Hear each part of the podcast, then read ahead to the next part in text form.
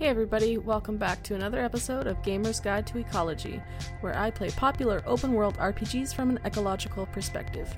I'm Jesse D, an open world RPG gamer with a master's degree in ecology and evolution.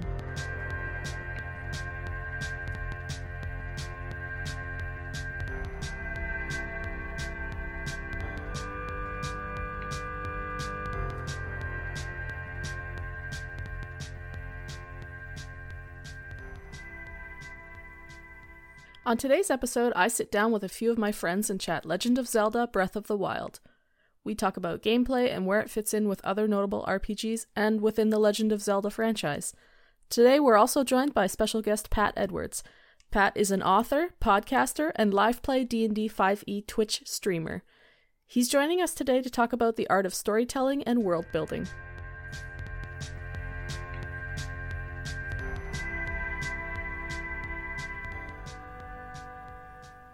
Well, thanks, guys, um, for coming. Uh, let's go around the horn here and uh, just introduce everybody so Pat knows who he's talking to tonight. So let's start with Alex. Hi there. Well, my name's Alex, and I like to party, and that's about all you need to know about me. You say that every Um, time. but I do, and it's a. How many fact, and no parties have one- you been to since we started podcasting, though? Like seven. Um, um, but yeah, I'm a longtime biologist and longtime geek as well. I like to play with DNA and Dungeons and Dragons on occasion, and I played a couple video games. So that's my story. Oh, and there's a child and a partner in the house, but that's not important. Anyways, I got my start on D and D from listening to Geekly way, way back when. So yay. Very cool. Go ahead, Andrew. Yeah. So I'm Andrew. Uh, yeah, met uh, Jesse playing D and D, and Alex and I went to university together. I'm currently doing uh, counseling psychology stuff right now. My master's, trying to finish that up, and yeah, I mean, been gaming for geez since they could put a controller in my hand pretty much. So always, uh, always down and excited to play something new, and um, I know. I, I'd had some previous experience with uh, you know Breath of the Wild, and when Jesse said that they wanted to jump into it, I, I was super excited because this is a really fun one. I didn't uh, I didn't connect with a lot of friends that had played it, so this should be a good one. Um, I'll go next. um, so I'm Jesse. Uh, this is my podcast. Welcome. It's called Gamer's Guide to Ecology. Um, I am now an ecologist and also a gamer. And I thought, you know, what better way to bring two things that I really enjoy together to just, you know, make it a love project and um, and be able to to merge two audiences because I know there's a lot of n- like nerdy ecologists out there, but I don't know if there's many like p- gamers who think from like a scientific perspective when they game and so that's the whole like pitch of my show is to is to tell gamers about the ecology and the science in the video games that they play as opposed to like showing video games to ecologists. Um, so so it's more on the side of like teaching people ecology than it is teaching them about video games but um it's it's turned into a whole new thing because um, we have a special guest today, and so I would like to introduce uh, Pat Edwards. And uh, Pat, take it away. Why don't you tell us a bit about yourself? Hi, all my buddies. Thank you so much for having me. Hi, my name is Pat Edwards. I am a, a writer, and I uh, I write novels. I have a ongoing science fiction comedy series called Space Tripping, and I also write for uh, independent TTRPG gaming publications, such Ooh, that's as news to me. That's very funny, listener. That's very funny because I just bought Pat's book. and now you're all in on it. So, so we're all laughing. No, yes, Jesse, thank you so much. there it That was very nice of you to support. Yes, they are holding up uh, a copy. Oh, yes, man. it's it's it's a it's a beast.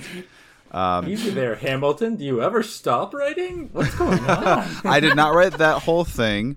Um, uh, Jesse's being very kind. I wrote about a little, just shy of half of it, and uh, yeah, what uh, they're talking about is, and Jesse has is the Red Opera, an epic fifth edition campaign saga that um, I co-wrote with uh, another excellent gentleman named Rick Hines, and also there's a few guest writers who contributed some side quests to it.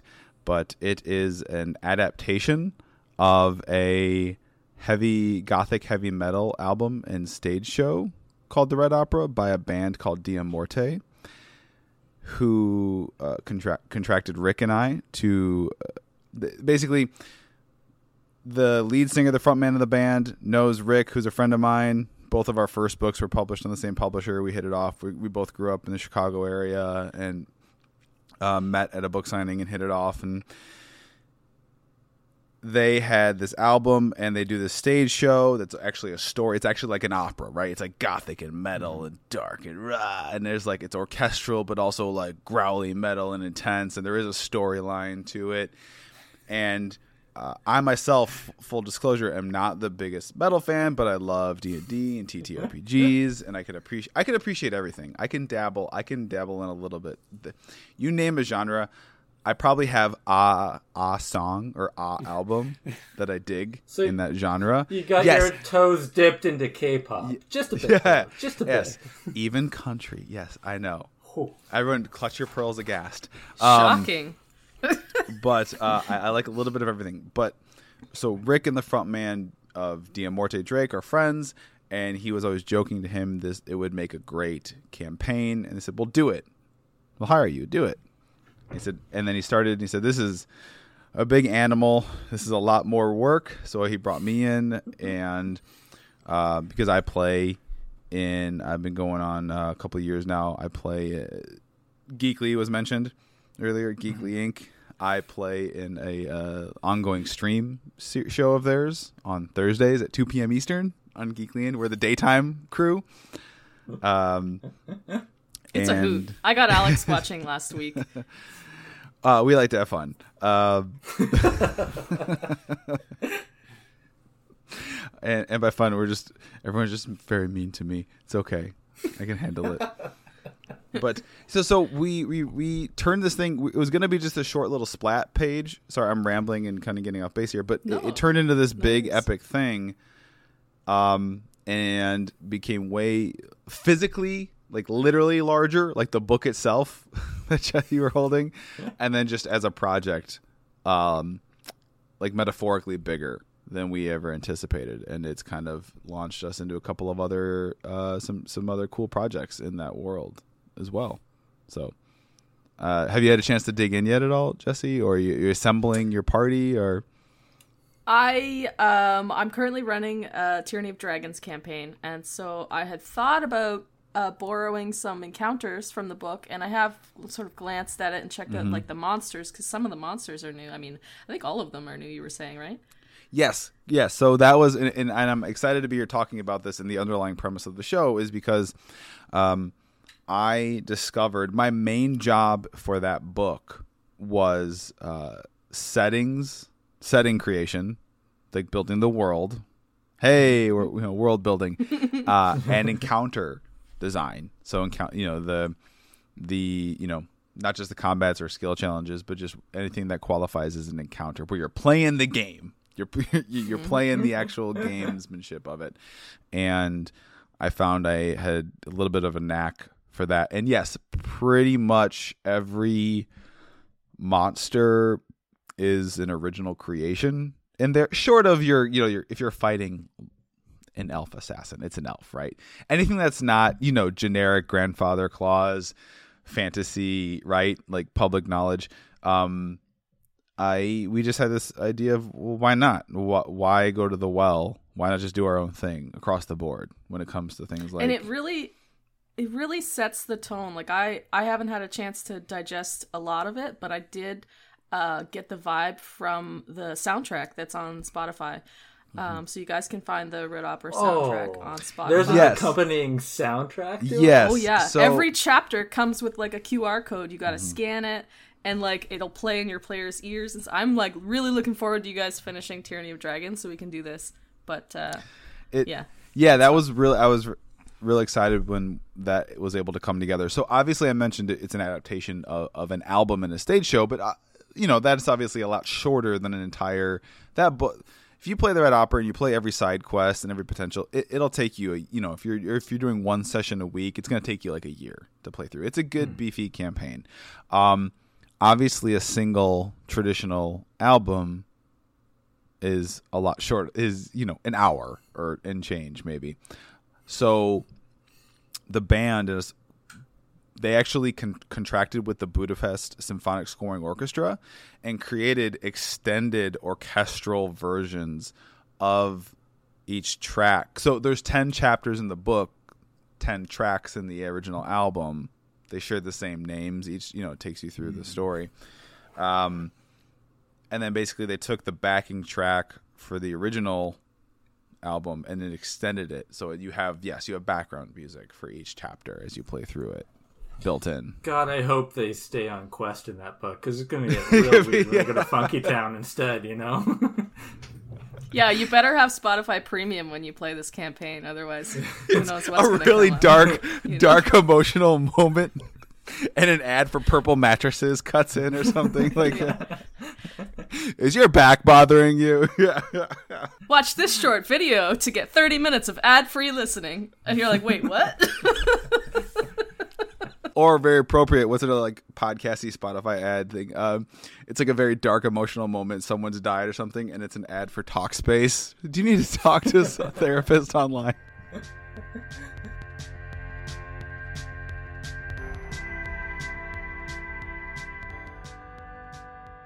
All right, well, let's swing back to something, Mm-hmm. uh, Pat, that you were talking about earlier. You mentioned about uh, world building, and uh, that's the theme of the show. The episode this week is uh, storytelling and the Legend of Zelda. And what I wanted to talk about was um, world building because that's part of your uh, expertise. You you did it in the space tripping series. Um, I listened to book number one on Audible, and uh, haven't ordered book number What? two yet, but I definitely will buy it when it comes This out. This interview is over. Um, and and so you so for for Andrew and Alex, space tripping is um, it's like this normal guy that gets beamed up by aliens that somehow re- like figures out that there's this whole universe that he didn't know existed. And he gets dropped right into the middle of it literally. And it and just has to like survive. And it's like one of those like you know that piano song when like shit's happening and like everybody's like fighting in a bar and this one guy's just like walking through the foray like not getting hit by anything like that's the lead character that's that's a very I like that. That's a very good uh, distillation of yes. It's exactly yes. it's it was funny Just kind of wild shit going on around. And you're just kind of like, oh, this this is interesting, wild. I hope I don't die. Um, it's the Mass Effect. and eventually he's just like he's very much like uh he just accepts his reality at that point he's just like at the beginning he's like what the fucking what the what the hell and then by the end he's just like meh aliens are hot sometimes I okay. So yes, I, when I was writing it, I was like, I'll be. I had. I've always had this thought. I was like, you know what? Honestly, I, I feel like I feel like sometimes Yeah. they they milk that too much in in things when it's like it's revealed that like magic is real or aliens are real. There's a and, and people are like losing their minds and just ta having such a hard time. But I feel like pop culture, and I've I've been consuming sci-fi and fantasy for for a decade, for multiple, you know, for three decades. Um, I feel like if it was, it was me, it, there would be an initial moment of what the fuck, but it would be relatively quick. It'd be like, okay, all right, like, and then it would be like catalog of tropes start running through the brain. Like, uh, like I'm on the hunt. I'm on the hunt for all the like. Okay, okay, I, I see where this is going. I got you. I got you. Like I've seen this. roll the di- like pull up. What, what rules are we going with here? like what? what franchise? yeah. Yeah. Oh, Pat, I really like that though. Like because I I feel like that's what the realistic or more you know average or common person's reaction might be after you've had all this time with like popular entertainment and stuff is that like hey i've been in some sci-fi worlds i really loved and like read a book that you know i had an awesome experience with and if that happened in real life or if that actually happened to me yeah maybe i'd be like okay, this is real. What are you talking about? But have this like settling in moment of like, okay, cool. Like I I know how this maybe should work or is going to go. So is that kind of what you mean? Yes, yes. Like we, I feel like, ob- uh, obviously, like real, real hard, hard sci-fi. If you listen, like your your rest you know rest in power king uh, carl sagan's of the world you know stephen hawking's like if there's life it it probably maybe exists in a form that we can't we don't understand we don't have the the blocks in our brain to put together like how it exists but that be my the sci-fi they call it hard sci-fi. My my sci-fi is not hard. It's it's very fast. It's very soft. It's very fast and loose with like physics and um it's about fun. But that being said i feel like we've all seen enough that if you're in this situation you would you would immediately we have these touchstones right? We have these pop culture touchdowns that we would use to maybe like ground ourselves very qu- quickly. Like okay okay okay. I'm in. All right I'm in a sci-fi adventure. All right, now I need to find out what kind of sci-fi adventure. But what was it like, Pat, creating a like the boundaries of the universe there? Because I mean, we know about life on Earth, and we know about you know we have uh, certain things we can lean on for sci-fi, but like you basically got to create an entire universe like you were you were doing the sort of like star wars thing with like all of these different aliens and complex trade routes and like economies yeah. and things like that what was Honestly, that like it was kind of uh, with the first one a little bit it was kind of a combination of a little planning and a little as i go where it would be major major big ideas major plot big ideas for world building and major plot beats. And then the the details filling in the gaps between them would be kind of as you go like see kind like the first book is very much um the second book was a little more fleshed out in my brain before I wrote it as far as what I wanted to do with it. The first one was very I have this general idea of where I want to go, but it was it's very character driven, I'll say, where it's very here is scenario, how would these characters react in this scenario? What are the consequences of that reaction? What is the new scenario created by that reaction? Rinse and repeat. And just you keep going, you just kind of, you know, recycle through that. And then as far as the world building, it's mm-hmm. it was just kind of a what it was very much a what what makes sense, what seems to make sense for what I'm going for, the vibe I'm going for.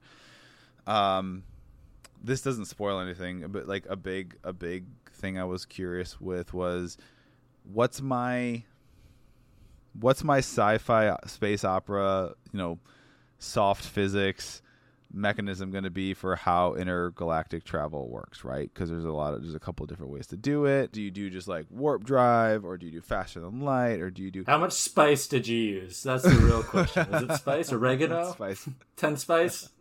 um, I mean booze.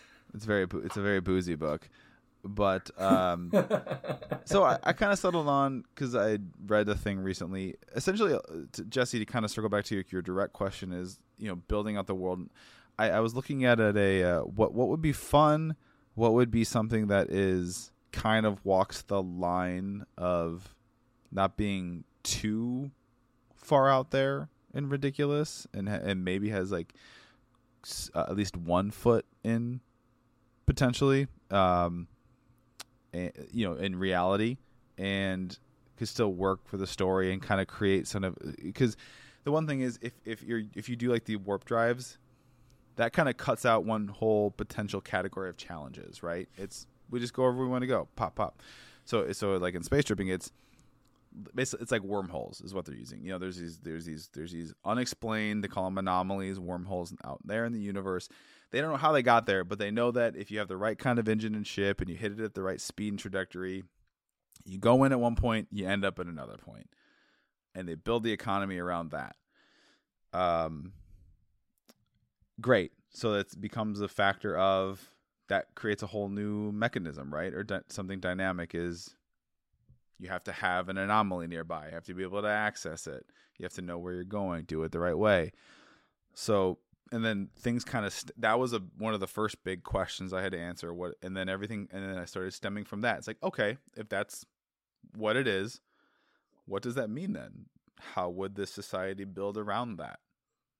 And develop itself. So, really, I'd say, like most things, it starts with you have to make one choice. You have to make one choice kind of on faith or something without any, without anything grounding it and say this is the choice I'm going to make and then build from there.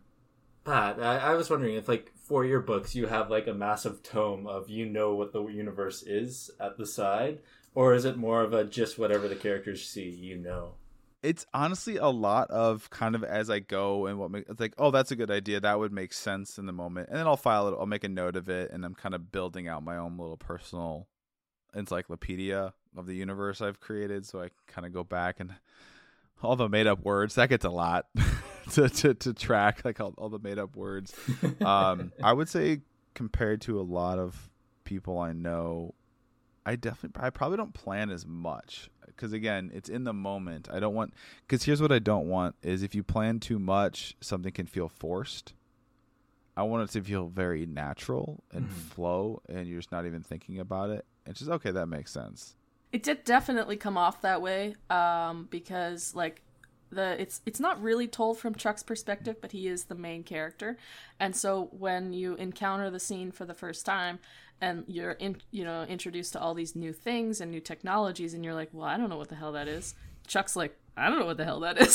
so it's very much like you know you're experiencing it at the same pace that Chuck is, and it's it's you're good right, old it's that, organic. that good yeah. old uh vessel for the audience or yeah. this game is so popular and you know kind of like transcends like even generations of gaming but essentially link is kind of like a silent protagonist. Like maybe there's you know little script or something when link's interacting with the npcs or whatever um, but it's not like he has these big monologues and he's this big personality like character larger than life that you interact with and it's like you know going on the other end of things maybe more sci-fi like a you know a Star Wars thing where you've got you know Skywalker and you've got this whole like you know dynamic between people and they have these witty lines and one-liners and stuff. It's just like so iconic, but he doesn't say anything. I kind of feel like there's almost like a mix between maybe the character you're describing in your book between those two sides of like he's a vessel for the audience. Um, you know, he doesn't say nothing, but he's not maybe like overtly this massive, massive character that everything needs to revolve around. Or I, I don't know, maybe I'm getting that wrong. But like, did you make a conscious decision when you were making that choice? No, no, I think you got yes, absolutely. I would say that um so Chuck is the protagonist. I would say he starts um if you so it- it's it's, it's I'm trying to go back cuz I I am knee deep in the third book currently and the second one is yet to come out. So so it's one of those things where Of course. and he's yeah. grown as and he's definitely grown as a character and um you know added some dimension and layer but definitely in the beginning I, there was an intent in the in to have him be somewhat of not not too distinct early on and kind of slowly build out who he is and what he is but also for that very specific reason um a lot of the choices i made in the first book i'll be honest because that was my like my first like you know novel and published and everything I'll be honest, a lot of the choices are I'm a huge nerd. I've been you know in sci-fi fantasy. I'm on, I'm online. A lot of a lot of the things I a mental exercise I did very frequently was okay. What are the nerds on the internet going to say about this? Like, what's their criticism going to be? Like, how are they going to tear this apart? Like, how are they going to poke holes in this? Or so it would kind of come at it from that angle, which which can be a useful exercise. It can be uh not healthy if you get too into the weeds and worry about that. You got to kind of find that happy medium. But you, but you are uh cor- you are correct, Andrew, that there was definitely some intention, especially early on, to keep him relatively. Es- especially in the beginning of the book, first half of the book, keep him relatively uh, v- very similar to Link. Yeah, Link is very Link doesn't have like in, in most of the iterations of the Zelda games doesn't really have much of a personality. He is that and even isn't like the official line from the company like he's a link from the player in the game or something. That's like their official. No, yeah, yeah. there is like way. a How quote on dare that. you? He's the link. I have no idea. He's the link for I the believe you. player. I thought I saw something. Ah, Um, I did a little. I did a little homework before this. I was reading, you know, reading up Oh, some. bless your heart. Yeah. There's definitely a theory that like Link is supposed to be your connection to the game, Yeah. to the world, into like Zelda, and the the reason you're going on this Mm-hmm. like quest, basically.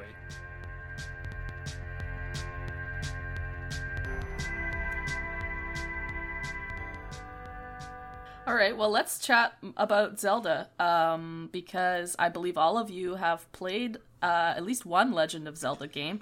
I think there's like 14 or something insane now. So many. Um, so why don't we go around quickly and talk about what you like about Legend of Zelda? Any game, pick a game, um, and maybe what you dislike about them. Well, I'm gonna start here because I've had a love and hate relationship with Zelda my entire life. Not well, Zelda, the the actual character Zelda, but going back to me in elementary school, there I am. All the cool kids are talking about Ocarina of Time, having a blast, and I'm like, okay, I'll go to the local blockbuster and I'll I'll rent this this shit and I'll I'll give it a go. And then like I come in the next day, I'm like, yo guys, that Zelda is so cool. He's swinging his sword around there, and they're all like, you idiot. no, you did it. His name's Link, yeah. And so I never played it again uh, until I was much, much, much older. Uh, that that I was that kid who was like, yeah, I, Link's uh, Zelda's so cool, him in his green suit, and I got laughed at. I didn't.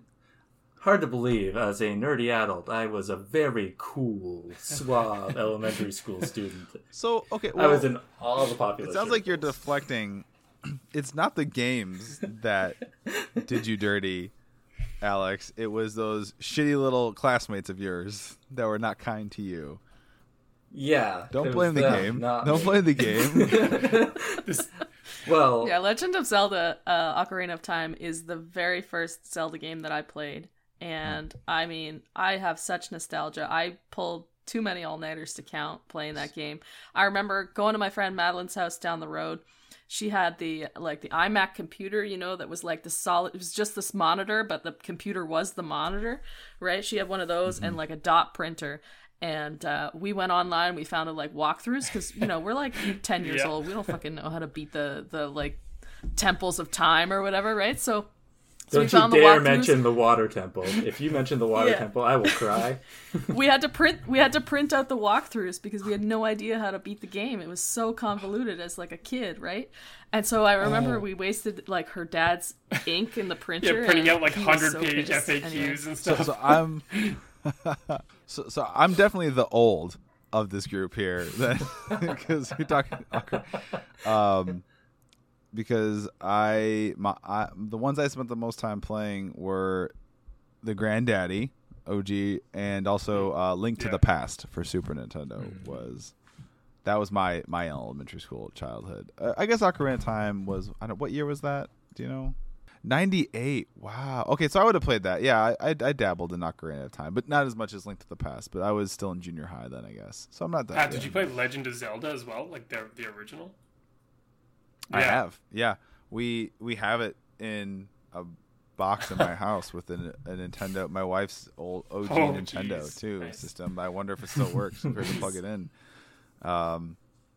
Oh yeah, Do you even have like a? Do you have like cable to like? I. That's the thing. I don't even know if it would plug in to the TV we have. Uh, the GameCube did release a Yep. collector's edition for Legend of Zelda that did have all the ones previously up to I think Twilight Princess. Continues to be the most underrated system of all time. The game. Which one did you start out playing, Andrew? Oh, N64. Uh, I had a Nintendo, like an OG Nintendo, um, but like I only had a couple of games for it, and then by the time you know I'd started to wanting to play games, is I was too old to get a Super Nintendo, so I ended up getting an N64. I never had an N64. It was just my friends. I had an original Nintendo, but the only games we had were like Mario and Mike Tyson's Punch Out. And like I wasn't good at either of them, so I just didn't play it. I never. Oh I did actually own the Super. I played it at friends. The first console I owned was the Super Nintendo Mhm. that my parents would would buy for me. So, um, so that's probably also why like Link to the Past was the one I probably have logged the most time. For in. me, the one that I actually finished was Wind Waker because Oh, Majora's yeah. Mask was too spooky, and then I stopped playing video games as much after that. But Wind Waker, for some reason, going out exploring those islands in a grid pattern, knowing there's going to be one there on your magic boat, that that was my good stuff. That that got me happy. I haven't played that one. Um, but I mean, it's you'll be hard pressed to find somebody that doesn't know about the Legend of Oh, Zelda yeah. franchise. I think so. Um, but the Legend of Zelda franchise basically uses the same characters to tell the same story in a different way every time. So Zelda and Link are reincarnations of the goddess Hylia and her chosen hero, and Ganon is this reincarnated demon that they have to fight every time. So the story of Ganon rising up, uh, the hero, the princess defeating or imprisoning him, uh, has been told like countless times now. But fans of the series keep coming back to it. So what do you guys think makes this type or style of storytelling so appealing to fans? Why do you think people keep playing the same game over and over again? for a, I'd say for a lot of reasons. I'd say a couple big ones are I mean it's the cla- it's a classic hero's journey, one of the the original OG uh, story archetypes, right? And it's relatively I think there's something people like about the relative straightforwardness of the heroes villains go super quick sidebar. I literally yesterday was having a, conversation with a good friend who is a like a comic book artist and also a, a huge T, you know RPG enthusiast, and they were talking about how much fun they had recently. Because I think we all will get into this. When you get into TTRPGs, I feel like your first characters are pretty straightforward archetypes, and then you get to like think you're really clever, and you, you we all have our anti-hero phase and our edge our edge lord hero phase, and it's like or you're even like i'm going to try and play a, a character whose alignment is technically evil and how you know and honestly there's just something very comforting about the simplicity of i'm hero i do good things i stop bad i stop bad guys. Um, so there's that. There is i'm sure there's a nostalgia factor. It's just For very sure. i'm sure. it's like it, for a lot of people it's comfort food. And it's but they do different things but what i what i love about it is they're doing different things every time. It's like it's it's different mechanics totally different like aesthetic to the art or um and then and, and just like there's just something very it's like your favorite food ingredients you're just trying cooking them different ways like you're just putting different spices on the chicken. But that, the one bit Uh, that Pat was leaving off on, I think, was where I wanted to pick up, which was the the gameplay, um, and I think that's why, like, that there's a large large amount of people that I think play games for stories, and I think we've all kind of went over that, like in our own preferences earlier on in some of these podcasts, but I think Zelda like does this thing where when there's like a leap in like graphics or you know there's something gameplay wise that's becoming big like the open world type style and you know how they're able to add things in and do things differently. I think like they just kind of take another crack at it every time something big or something new kind of comes around right? Like the breath of the wild one added in this like really neat crafting and climbing mechanic that like i know Zelda has had in the past, like not necessarily climbing as much as um, I know there is some climbing in the other ones, but this is just climb anything, right? So I think they, they kind of took some of these like neat ways in the stamina gauge and things like that and added it in, and it feels really fresh, even though like Pat was saying, it's kind of like beat for beat story. Like you could, you know, not know anything about the, the newest Breath of the Wild game and just go immediately, what is this game about? And in one sentence, like anybody that's played a Zelda game would be able to tell you what it is. You know, oh, we're, we're going after Ganon. Um, you know, we're gonna get some temples, and there's gonna be like some of the races that help you along the way, like the you know, the Gorons or like the Zora people and this kind of stuff, right? So, um, I, for me, it's like gameplay because Zelda specifically is one of like the tightest gameplay games that I feel like I ever play. Like even going back to the old ones, like they react so well. It's just you know it's made so concretely that I feel like it just kind of transcends that way. I would love other. I feel like people talk about all the time. I, I would like other. That'd be cool if other franchises did that. I say that as if I'm someone who's actively playing video games right now. I'm not. It's been a while. I would honestly though. It's fun, it's fun, It's great we're doing this though because one day when I have time, it's gonna be like whatever the latest Zelda game is that I will when I get back into gaming more. You know, like have more time for it. I have three small children under the age of six, and and multiple.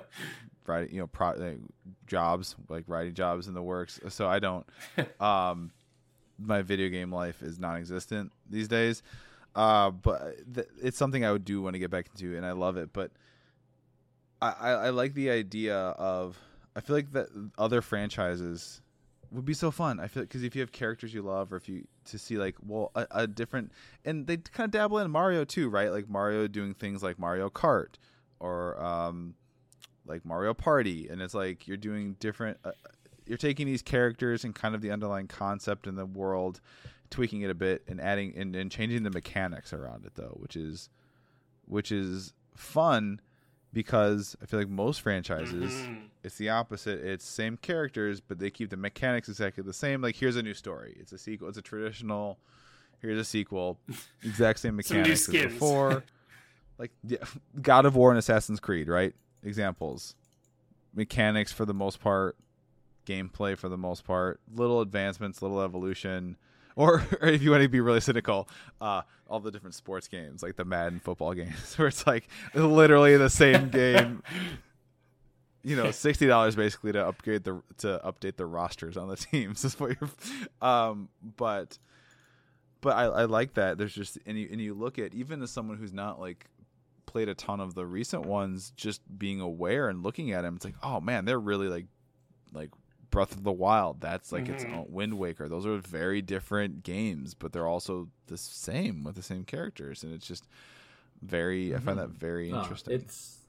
I think that you hit the nail on the head when you said comfort food, and it's funny that you had that talk with your friend the other day because I have actually had this conversation with both Jesse and Andrew where we're so anti trope in a lot of things. Like we love the uh, books that go against the grain that you aren't you get surprised by it. But if we were to sit down and play a tabletop RPG, and I said, "All right, goal is you have this magic ring, gotta bring it through a war torn country, throw it in a volcano," ninety percent of people would be like, "Fuck it, I'm in. Get me in there. I want to live that power fantasy."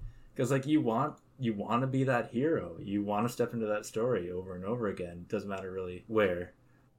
Well, and I and I, I think the simpler, honestly, when it comes to things like so, the Zelda games, you have Link, who we've already talked about, is kind of just like uh, this empty vessel, blank, you know, a site for the audience to step into. Um, I think a lot of the times, I think sometimes all of us uh, RPG, you know, tabletoppers, we'll get in our own head about how creative we are. And I'm going to create this character that's so interesting. They're going to be the most interesting, the most interestingness of all the interesting characters. And I think sometimes that can be a detriment to the gameplay because you're just you're just so in your own head about it. Whereas if you create someone who's like, "My name's Chunk, I bash things," you can just dive right in I you love can Chunk just, already. You can just dive right in, completely embody it, and then you're not spend you're not burning brain power like processing your own Mm-hmm. super interesting. You're you're you're focused hundred percent on immersing yourself in the world, and I feel like sometimes the role play can just come more easy and natural, and then you actually are end up having a more fulfilling three dimensional dynamic role play Mm-hmm. experience, and you're probably gonna have more fun because you're just not thinking about it, right? You're just like. Chunk smash. He may smash. Yeah, chonk smash. And Sorry, then he can, But then it gives Chonk bonk. He bonk, chonk bonk, chonk bonk. but character growth later on, you know, he, might, might smash. smash. Mm-hmm. He might But choose if- if not you're- to bunk. But if it's if your character's so complicated up top, that's what you're going to be thinking about the whole time.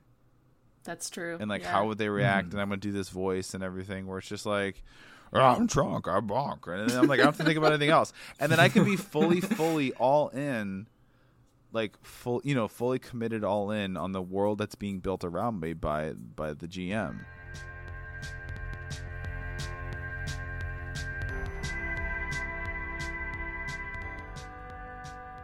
We have a couple more minutes, but let's quickly talk about uh, some of the key factors. I know we touched on it about like the bread and butter, the you know uh, of of video games.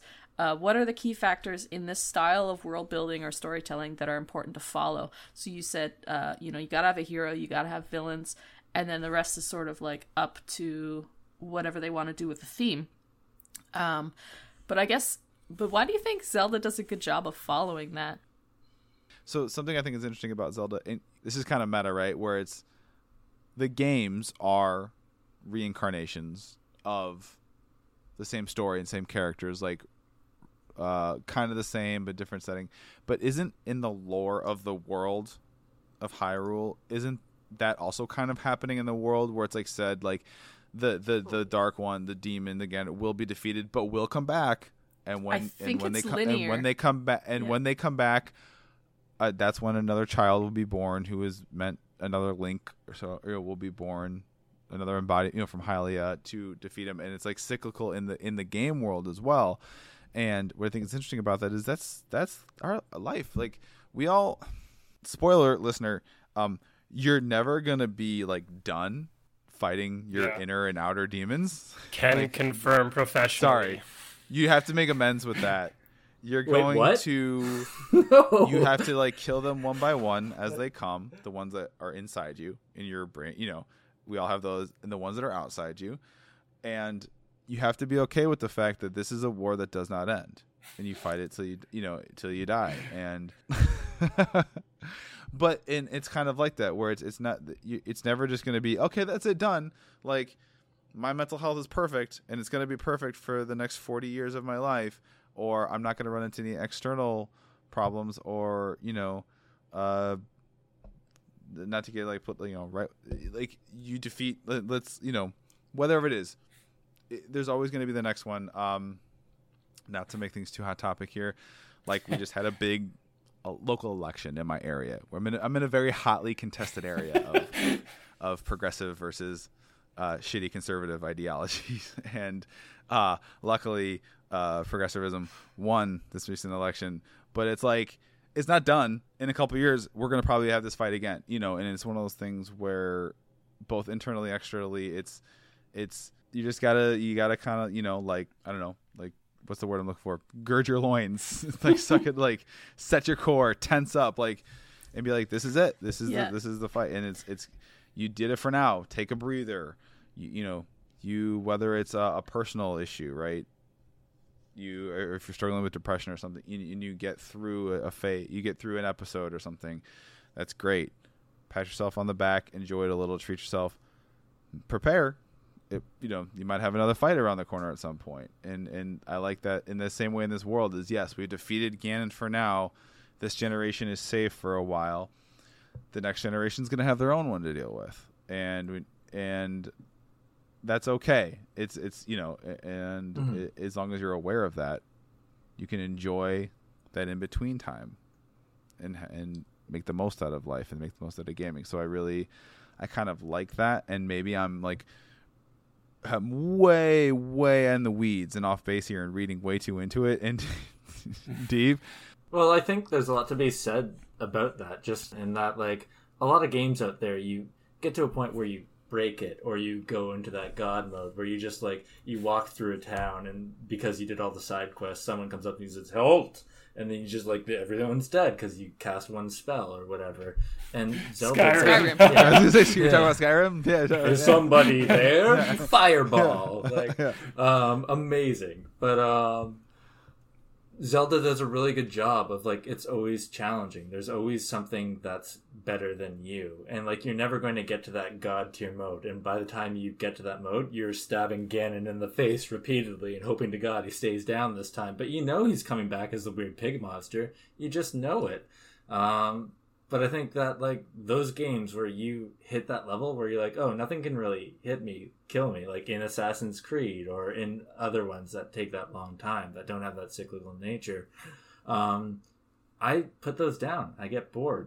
Whereas Zelda, it's like, oh fuck, now I'm back at the Water Temple again. Like 80 years later, I hate this already. We're doing it because like you're always at disadvantage, which I think you align with more with your psyche than being the most powerful person in the world. Because like only a couple of us are the most powerful people in the world. And I'm not one of them. the, the one thing too that I really like is like obviously yeah if you're you know the completionist hardcore gamer you can get geared up and all the like extra hearts and stamina gauges and things where you are like pretty unstoppable. But the thing that I love about Breath of the Wild specifically this entry is like virtually any enemy can still put you on your ass. Like it, it like yes, those like little bokoblin things or whatever, like they're not going to do a ton of damage. But like if you, you know, just go into it without something or your weapon breaks in the middle of the fight and you're not quick enough or you don't have a something in repair or whatever or you get to a cold place and you don't have the right equipment it's like certain things can just come out come out at you and it makes it feel like the stakes are kind of always there and makes you like want to play the game versus like I think what some of the other people are saying here which is like if nothing matters then why does the game matter? Why does the story matter right? Like I think that stakes thing always you know makes a difference for me.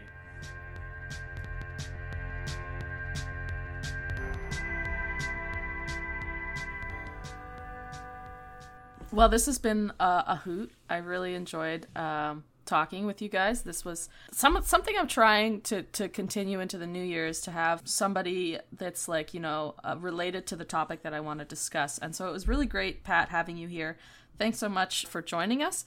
Why don't you tell us uh, something, you know, anything you want about your projects, if you want to plug anything? Sure, thank you. I I am the Pat Edwards across everything. So Twitter, the Pat Edwards, Instagram, the Pat Edwards. My website is thepatedwards.com. I recently downloaded TikTok.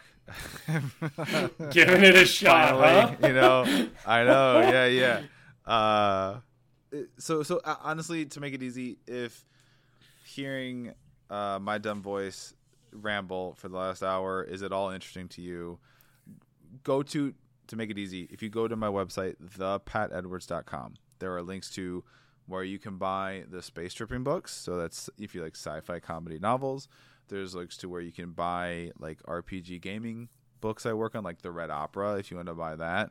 Um, that's you know a whole. Uh, we didn't. that's- If you like, it's warlock based. There's lots of new stuff. You can be. There's a whole thing in there for you to be a new playable species. You can be. If you want to be a polar bear, uh, if you want to be a humanoid polar Yep. bear, yeah. More than anything in the can do world, that. Um, but you can check that out. There's uh, links to the the short film I wrote last year, joining Call. It's won some awards. It's about um, you know, group of friends trying to play D and D during the pandemic on a Zoom call, and life keeps getting in the way. Uh, my podcast that I'm one of the hosts of, Let's Rewatch, where it's myself and three actual like film industry professionals watch movies we loved in our youth and see if they're still any good. Um, it's it's fun because it's it's basically it's different than your usual movie podcast where it's like we we already watched it and we're talking about it. There's two halves. The first half of the show we have not watched the movie yet, so we're talking about it, just looking at like trivia and stuff on IMDb and the cast. And making predictions like this is gonna suck, this is gonna rule, this is gonna be offensive as shit and then we pause the recording, go watch the movie right then and there, and then we all hop back on like within minutes of the movie ending, and then talk about it. And uh, it's always fun the episodes where the the first half and second half are very different vibes one way or the other. Where we were all super negative in the first half, like that movie fucking ruled. Wow, did not expect that. I thought it was gonna be a piece of shit. Or it's like we're optimistic in the first half, and we come back like that was a steaming pile of garbage. Wow. Um, Um, Pat, don't forget to tell us about your uh, your Thursday night Yeah. stream again. Or Thursday stream. day Yes. So yeah, I play in a regular. We are currently playing through Rime of the Frostmaiden. Um, we started the show. We were going to do like the official WotC books. I think we might get away. We actually might. We might for the third season do the Red Opera, and I might switch to the DM role instead of player. We'll see. We're talking about it. But yeah, I on if you go to Twitch, the Twitch, the Geekly Inc. So it's twitch.tv slash Geekly Inc. Um, Thursdays at 2 p.m. Eastern were the daytime session because a bunch of us were all uh, professional like writers, podcasters, artists. So we and it was kind of started by Tim Lanning, who is a Geekly and co-founder and part of the Greetings Adventurers, formerly Dun- Drunks and Dragons podcast. And he was like, "I want to do something during the day. Are there any uh, fellow like professional creatives out there who work from home and are able to do something during the day?" And myself and a few other people. So that that's fun. Come, we're we're uh, a colorful bunch. Thanks everyone for coming by to hang out tonight and chat about storytelling, world building, and the Legend of Zelda.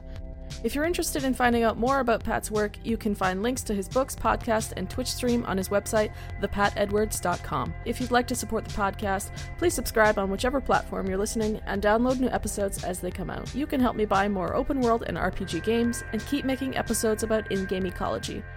Thanks for tuning in. Hope to catch you next time. Theme music is called Rain Song by Brett Eagleston, and you can hear more of his music at bretteagleston.bandcamp.com.